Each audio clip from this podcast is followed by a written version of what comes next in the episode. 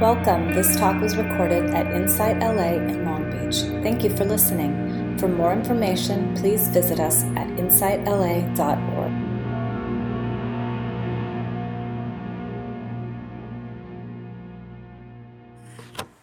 So when I, I found out that um, one of the retreats at Spirit Rock, where I've done many, many retreats, and, and, and several of us have gone up there, it's in Northern California, um, that our guiding teacher, Trudy Goodman, was going to lead a retreat with a Tibetan teacher by the name of Anam Thubten. I uh, went to my bookshelf and um, got out his book that I've read many times over and over and over again over the years, but I thought it would be um, really nice to share some of his teachings with you on Buddhism today. And he's a he's a teacher from Tibet, um, born and raised in Tibet, and um, I, I'm trying to see what his lineage is. Uh, the Nyingma tradition and I think he's in Northern California, very popular teacher. So I'm going to read a little, share a little bit with you, and we'll uh, see how that lands. Um, and the title of the book is No Self, No Problem. There's another book on my shelf called Big Self, Big Problem. I wrote that one. All right. Um, yeah. All right, so let me read a little bit and then we'll discuss it. This is called Inner Contentment Giving Up Nothing But Attachment.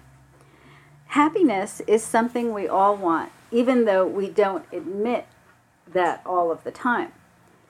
It's the very reason we're on the spiritual path. Probably the reason we woke up and got dressed and came. Uh, it's also the reason we're pursuing relationships, careers, and all kinds of accomplishments. All of our activities are motivated by attempts to bring about the happiness we all desire. So it is good to admit that we all want happiness. Sometimes we tend to get a little pretentious. We don't want to admit that we want happiness because it sounds shallow or unsophisticated.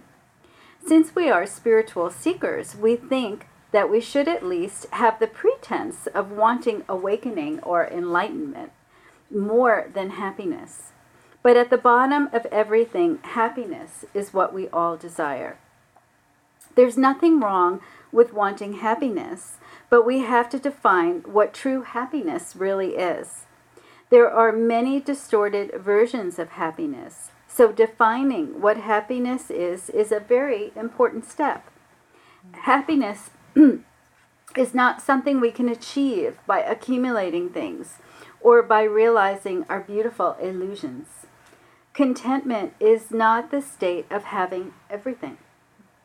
Contentment is the inner state where attachment and fear are completely absent where attachment and fear are completely absent. Contentment is a state of mind where ongoing obsessive desire, I want this, I want that, I want this, I want that, has completely ceased. So actually, contentment is a state of emptiness rather than a state of having everything that we have been fantasizing about and longing for. You could probably identify with that moment where you got something that you were fantasizing about and longing before, and it had a sort of mm, so so feeling, right? Just very so so. Yeah. So um, I'll stop. Let me read another paragraph. Let me give an analogy. if we want to create space in a room, and we begin by bringing in a lot of things outside from outside the room, it will not work out. The room will become stuffed with junk. So, how are we going to create space? We should begin by just getting rid of things. We simply get rid of all the junk. Get rid of all the things we are that are not necessary. In the same way, to bring about contentment, We need a consciousness that is like creating space. It is not about having more, accumulating more. Rather, it is about letting go of this and that. When we let go of everything, we see that the space we wanted to create is already there. In the same way, inner contentment is already there, and that is true happiness. There is no enlightenment other than that. So, um, I love his line to bring about contentment, we need a consciousness that is like creating space. Uh, and he says the heart of spiritual practice is letting go inwardly. He says also, I'm going to read you a few other quotes. Our ego, that little self in there that's running everything and chatting at us all the time, right, mm-hmm. defines happiness. And I rewrote this for him. he doesn't know I'm his editor. four A's. I wrote the four A's uh, approval, seeking approval from outside ourselves, acceptance, seeking acceptance outside ourselves, acquisition, and accumulation. Right? Um, this is how we have been conditioned in our world to get happiness. It's our conditioning, our cultural, familial, religious, capitalistic way of getting happiness get the approval outside, get the acceptance outside of me, acquire more so I'm secure, and accumulate. Uh, and he's reminding us this formula has a big limitation, and that's why we come here. There's a limited form of happiness. And there's that other kind of happiness that is creating space. And he says, in the end, we have to integrate practice with everyday life, where awareness and mindfulness bless our activities and interactions in each and every moment. We integrate our practice with everyday life, not just sitting on the cushion, where awareness and mindfulness bless our activities and interactions. Yeah? That's the potential not so easy. So, uh, in Buddhism, 2,500 years ago, the Buddha gave us a bunch of maps to describe consciousness and reality. And these maps, they're very durable. They've lasted 2,500 years. They're still relevant. It's just amazing when you think about it. I can't say Freud is he going to last 2500 years? I don't know, you know. But this is lasting a long time. And one of the maps is um, the four foundations of mindfulness, which we talk a lot about in here mindfulness of the body, mindfulness of feeling tone. That third foundation is mindfulness of mind, and it's called chitta. Chitta. And um, it's really mindfulness of the heart and the mind, the awareness of the heart and the mind. And so um, we're not just aware of our breath in and out or aware of our body, we're beginning to cultivate an awareness of this um, mind and body, heart and mind right? It's your thinking, your imagining, the words you're telling yourself internally, the images that are playing in your head. Some of you may already have the football game on, I don't know, you know, or, or think about the snacks that are coming, the good eats, uh, right? Um, but it's also emotion the emotional reaction you have in your body the body has emotion the mind have has emotion and your mind state. And, and you could check in right now. What's my mind state? Is it dull, sleepy? Is it alert, interested? Is it rejecting? Is it open? Um, the mind state is constantly, constantly changing. and the thoughts are always moving in the emotions. Um, and when we begin to look at this with awareness, we automatically see how impermanent our states are, and the thoughts are, and the mind is. It's moving all the time. It's like a big waterfall. you know, it's always coming and going. Um, and uh, so we cultivate this chitta, awareness of mind, mind states, and emotion. We cultivate it. And uh, one of the Buddhist teachers I like to listen to, uh, Katharine McGee, she says, when you start to notice awareness of chitta, you notice it's like a channel on your TV that's always on. It's always running, whether you know it or not.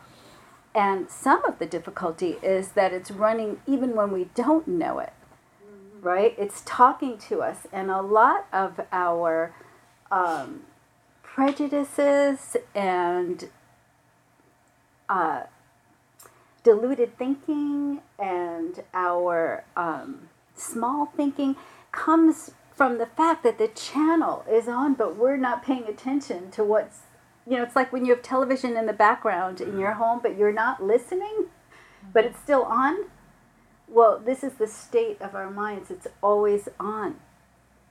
And so um, we're always receiving it externally and internally, and we're going between the two.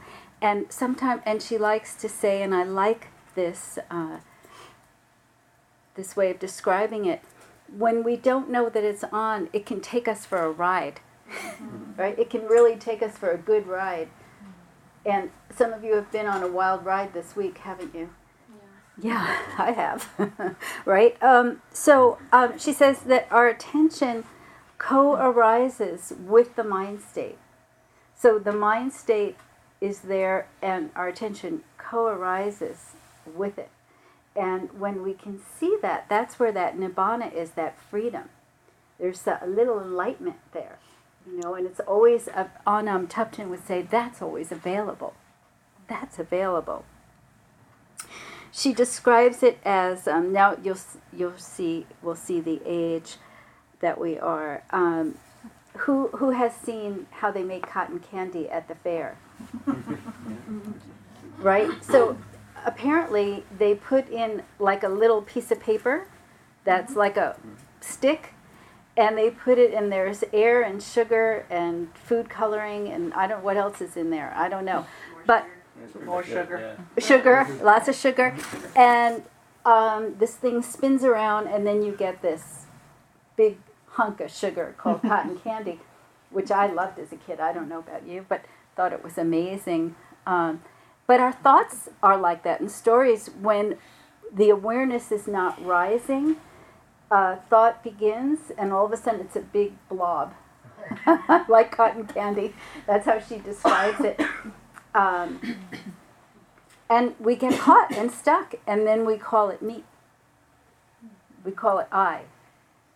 And when we do that, we suffer. We cling, we're attached to the story, and we suffer. So, one of the ways to break through this is the contemplation of chitta, of bringing awareness to um, to the to the channel that's on all the time. Bringing your awareness to the channel that's on all the time, and knowing it in heart, body, and mind simply seeing the play as it unfolds, as you're writing it. And when you do it, it's amazing how powerful thoughts are that are not real or accurate. And how they can really take over your day and cloud the story. And it's as simple as uh, an example that comes to mind is leaving my office one day in the middle of rush hour and where I am, uh, there's gridlock for miles on end. Like it just seems like nothing moves. Streets don't move, and uh, So, right, I get in the car, right, and uh, that remember the channel is on whether you know it or not. And I'm watching, there's awareness watching all the thoughts about getting on the freeway. you know, we've all been there, right? They're just not very pleasant. They're awful. And then if if we're not watching, we become the person who's stuck in traffic, and then the mind is stuck, the body is stuck, everything's stuck. You're one dark mood. But if there's awareness, right? If you're watching, it's not so personal, and there's a little space. Mm-hmm. And that's the teaching of it's a teaching, anatta.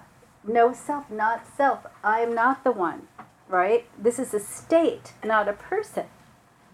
I'm not stuck on the freeway. Well, on a certain level, my body is, but I don't have an identity that's caught in the drama of this story. Oh no, how long am I going to sit here? This is such a waste. And whoa, where this? How did he drive like that? You know, you know that story, right?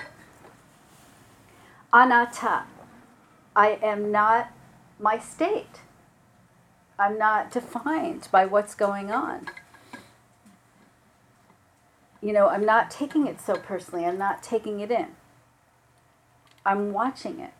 There's some space. And in that space, we get to create some ease, right? We get to create some calm, some ease.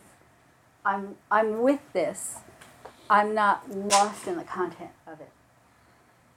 Well, this is why I like to use this example of being with chitta, being with the channel that's always on. Because the next thing you know is, oh, I'm really a good mindful practitioner because I am not with the traffic. You know, I am not a person stuck in traffic. I am not an I. I am just being. And so what's happening now, right? What's happening now? I am a mindfulness practitioner who hmm. has tasted enlightenment and yummy, right? Yummy. What does that feel like? Big right? Self. The big, right, right, right. What does that feel like? Who's that now? How does that feel in ego, right? So what is that? I. I nailed it mm-hmm. right? That moment where you nailed it is the next moment where you're deluded, right? So, yeah, yeah, yeah. I am now a self that got it. I'm not a stressed out person in LA in rush hour, right? Now I'm an enlightened person, and now what does that feel like? How does that feel to cling to that, mm-hmm. to desire to that, right? To want that. How does that feel? What's that like?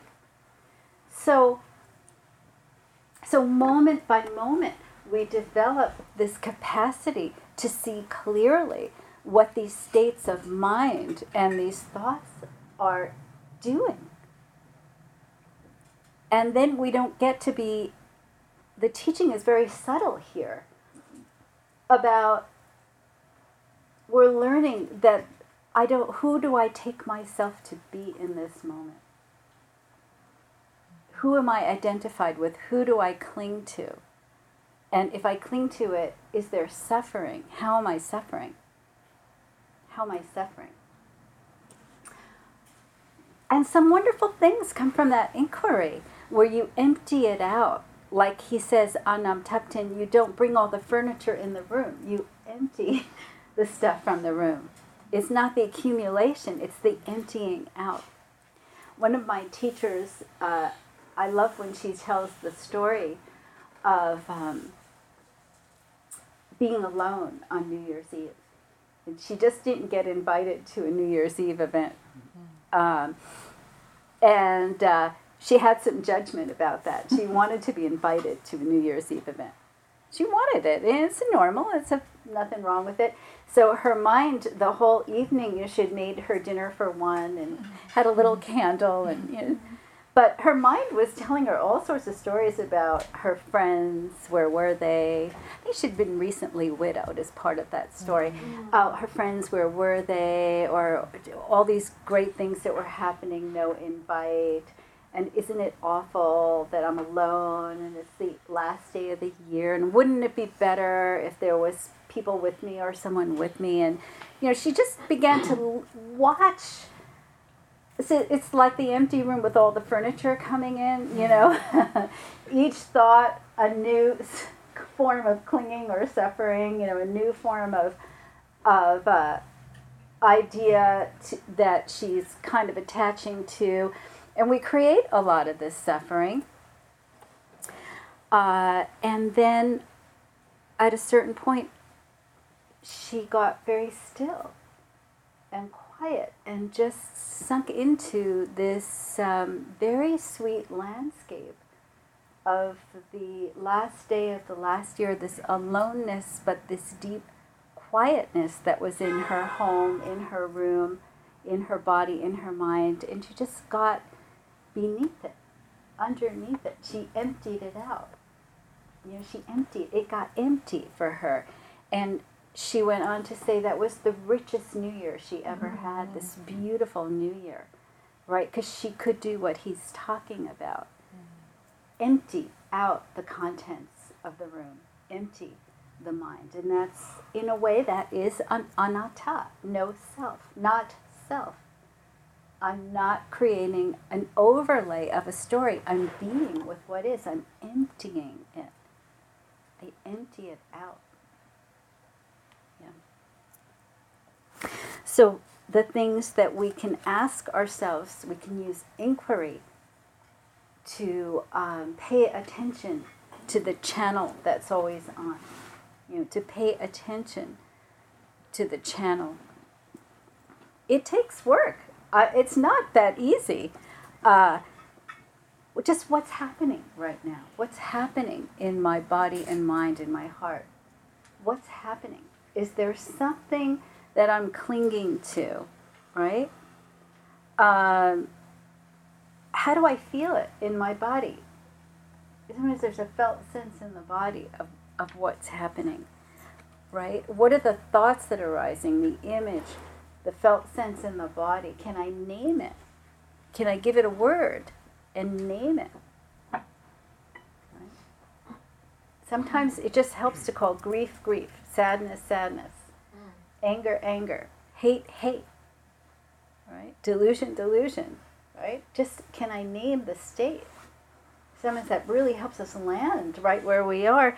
And then can I be with it in a non reactive way? Am I not rejecting it or pushing it away? Can I just be with it as it is? not that easy. Especially like aversion states. They're hard. They're difficult to be with in a non reactive way. And even can I be with it in a non reactive, kind of compassionate way? So, uh, see if I have a little bit more. I'll read you a little bit more from him. Mm-hmm and then we'll have some dialogue, yeah? Um,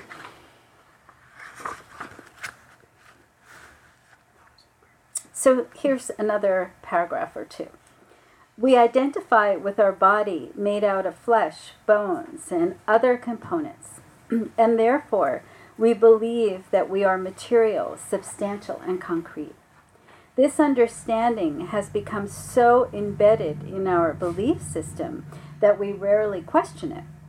The results of that are the inevitable uh, conditions of old age, sickness, and death. We acquire these conditions simply out of believing that we are this physical body. We always pay a high price when we believe in false ideas.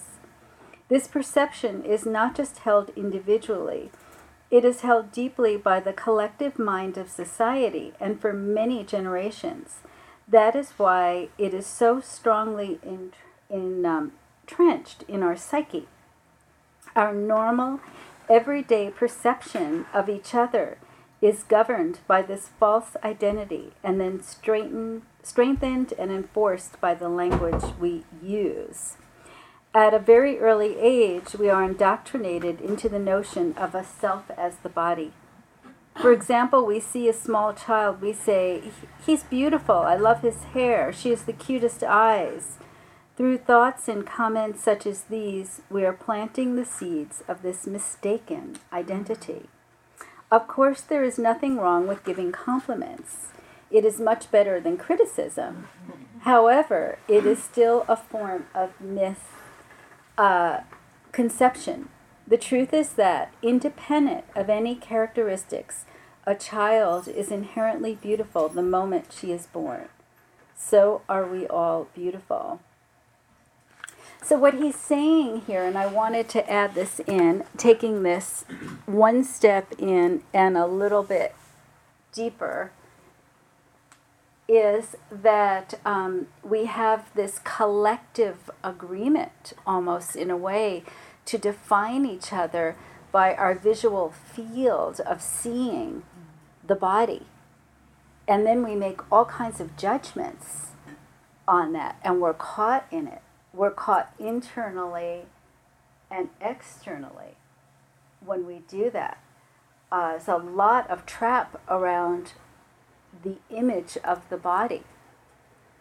So many of us have uh, judgments internally about our body not being good enough for an ideal or we're not the right age we're not the right color we're not we don't have the right clothing or our weight or you know and we, we we contract around these ideas and we suffer and you know and then externally we are seeing people as bodies and we're lost in that it's particularly sad when we're walking by a homeless person or um, say a cleaning lady, a gardener that we're not even noticing and seeing as a human being, right? We're lost in the word and the image and the idea, and we're feeling very separate there.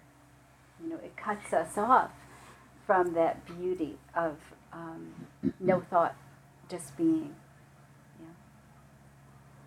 And something we're raised to do that the society reinforces. So another way of going back to chitta, right? Of thought, mind, image, internal chatter, mind state is to just watch how you're automatically making statements about people in front of you based on the way they look. How much you've already assumed. how much you've already assumed, and how at that point we're kind of separate from them. Because we're just not seeing their being. We've already got a set of truth, false truths going. And as a culture, if we just did that, that would be great. If we could teach mm-hmm. kids to do that. Wouldn't middle school be different if we just taught oh that? Oh right? Yeah. So I will um, stop right here, keep it short and simple, as if there, this were simple. Mm-hmm. Right? And I'll give you a little bit of time to discuss this in a small group. Would you like that, or you want yes. to? Yeah. Yes. Okay, so small group. Um, and um, I've, I've, I've been really asking you all to use inquiry. That's why we do the small group, partly to share with each other and experience each other the wisdom, but to practice consciously asking questions that turn the awareness on, right? Chitta and awareness, right? When when when the awareness meets the channel that's always on that's where freedom lives. That's where that potentiality. So, so the question is um, quite open ended that you can explore today, and you can share whatever you like to share with your fellow um, Long Beach friends. Um, but the question would be, um, who do I take myself to be? Right? What is a familiar self? What's a familiar self?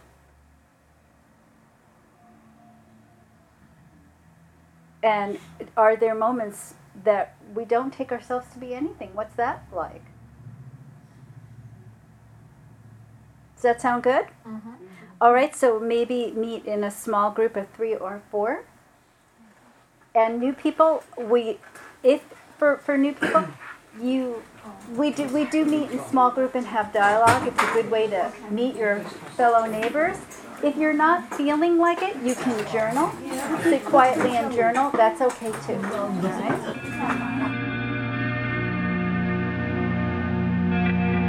You have just listened to a recording from Insight LA in Long Beach. For more information, please visit us at insightla.org.